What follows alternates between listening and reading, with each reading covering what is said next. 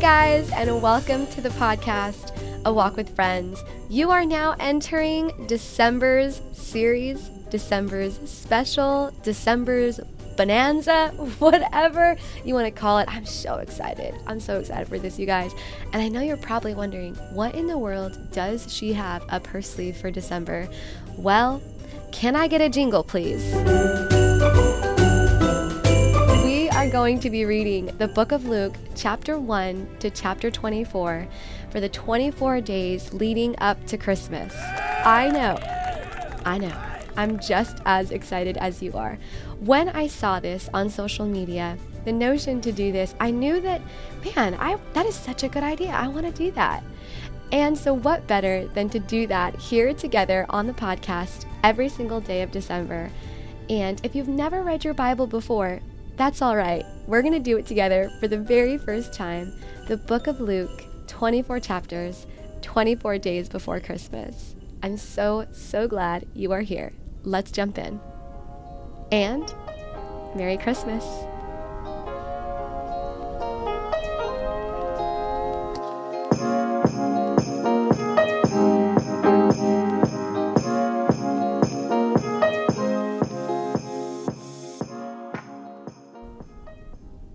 Book of Luke is written by Luke, a doctor, a Greek, and Gentile Christian. He is the only known Gentile author in the New Testament. Luke was a close friend and companion of Paul. He also wrote the book of Acts, and the two books go together. This book is written to present an accurate account of the life of Christ and to present Christ as the perfect human and Savior.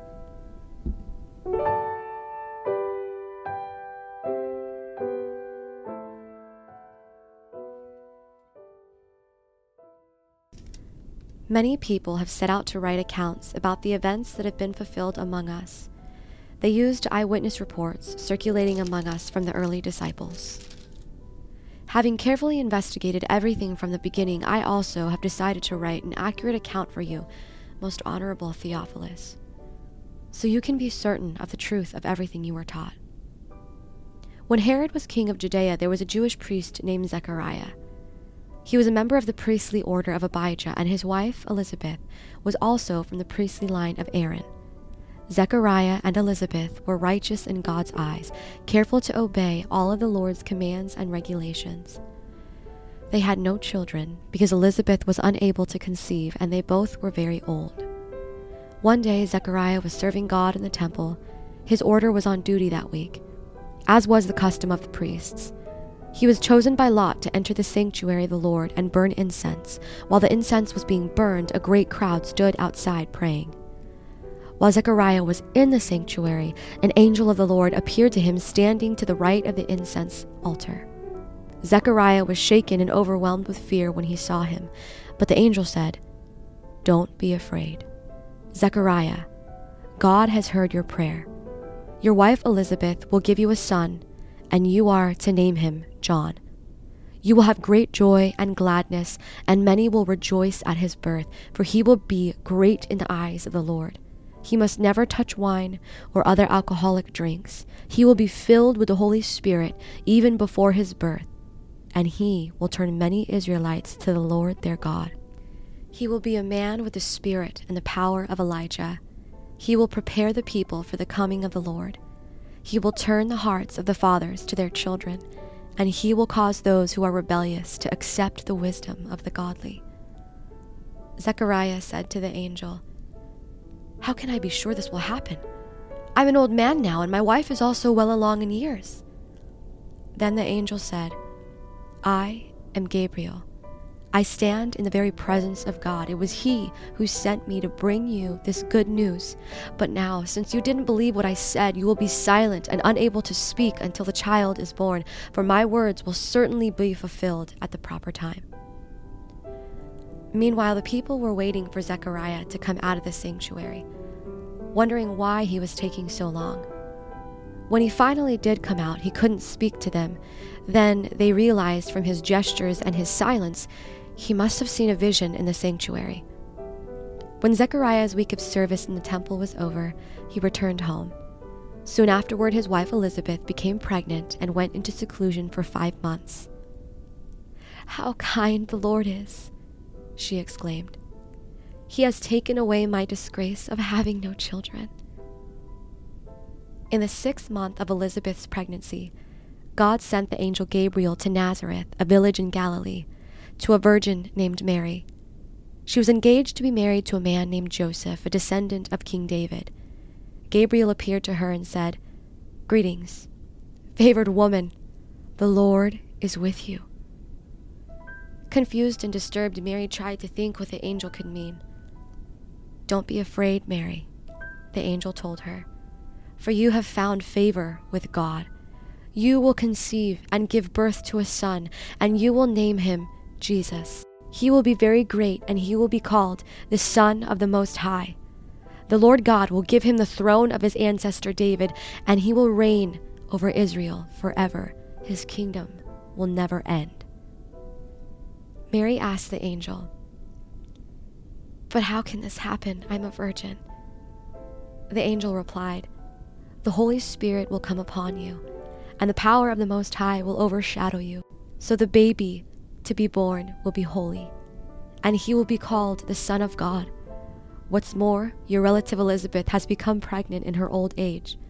People used to say she was barren, but she has conceived a son and is now in her sixth month, for the word of God will never fail. Mary responded, I am the Lord's servant. May everything you said about me come true. And the angel left her. A few days after, Mary hurried to the hill country of Judea to the town where Zechariah lived. She entered the house and greeted Elizabeth. At the sound of Mary's greeting, Elizabeth's child leaped within her, and Elizabeth was filled with the Holy Spirit.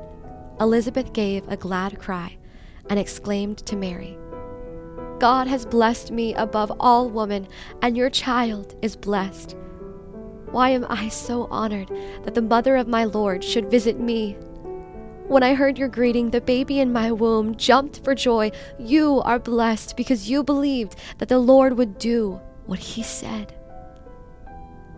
Mary responded, Oh, how my soul praises the Lord, how my spirit rejoices in God my Savior.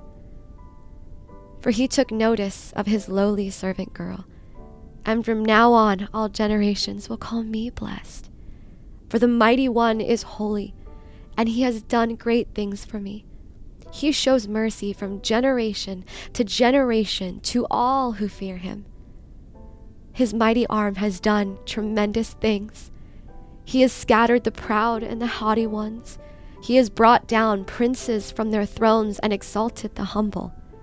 He has filled the hungry with good things and sent the rich away with empty hands. He has helped his servant Israel and remembered to be merciful. For he made this promise to our ancestors, to Abraham and his children forever. Mary stayed with Elizabeth about three months and then went back to her home. When it was time for Elizabeth's baby to be born, she gave birth to a son. And when her neighbors and relatives heard that the Lord had been very merciful to her, everyone rejoiced with her. When the baby was eight days old, they all came for the circumcision ceremony. They wanted to name him Zechariah after his father, but Elizabeth said, No, his name is John. What? They exclaimed. There's no one in all your family by that name. So they used gestures to ask the baby's father what he wanted to name him. He motioned for a writing tablet, and to everyone's surprise, he wrote, his name is John. Instantly, Zechariah could speak again, and he began praising God. Awe fell upon the whole neighborhood, and the news of what had happened spread throughout the Judean hills. Everyone who heard about it reflected on these events and asked, What will this child turn out to be? For the hand of the Lord was surely upon him in a special way. Then his father Zechariah was filled with the Holy Spirit and gave this prophecy Praise the Lord, the God of Israel, because he has visited and redeemed his people. he has sent us a mighty Savior from the royal line of his servant David, just as he promised through his holy prophets long ago. Now we will be saved from our enemies and from all who hate us. He has been merciful to our ancestors by remembering his sacred covenant. The covenant he swore with an oath to our ancestor Abraham. We have been rescued from our enemies so we can serve God without fear in holiness and righteousness for as long as we live. And you, my little son, will be called the prophet of the Most High because you will prepare the way for the Lord. You will tell his people how to find salvation through the forgiveness of their sins because of God's tender mercy. The morning light from heaven is about to break upon us to give light to those who sit in darkness and in the shadow of death, and to guide us to the path of peace. John grew up and became strong in spirit, and he lived in the wilderness until he began his public ministry to Israel.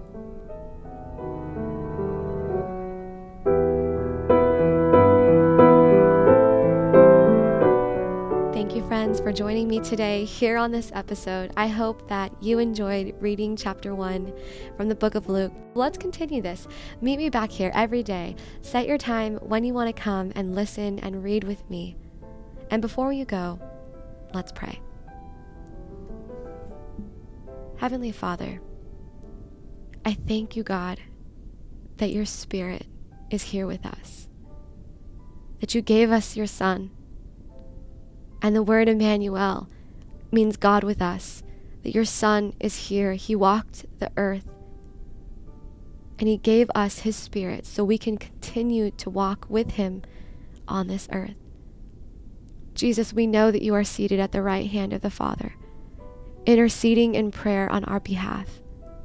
And we thank you for your blood. And we thank you for what you did for us on that cross. And we thank you, Father, for resurrecting Jesus and for showing us that death has been defeated. I pray for every single one of my listeners here today, Father, especially those that are dealing with loss and grief in this season, that they would be comforted. Emmanuel, God is with us. Death has been defeated.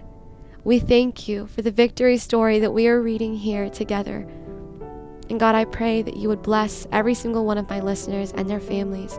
And I pray, Holy Spirit, that you would fill every single one of my listeners. And this season, in the middle of all the chaos, Father, I ask that you would show them that you are the Prince of Peace. We love you. In Jesus' name, amen.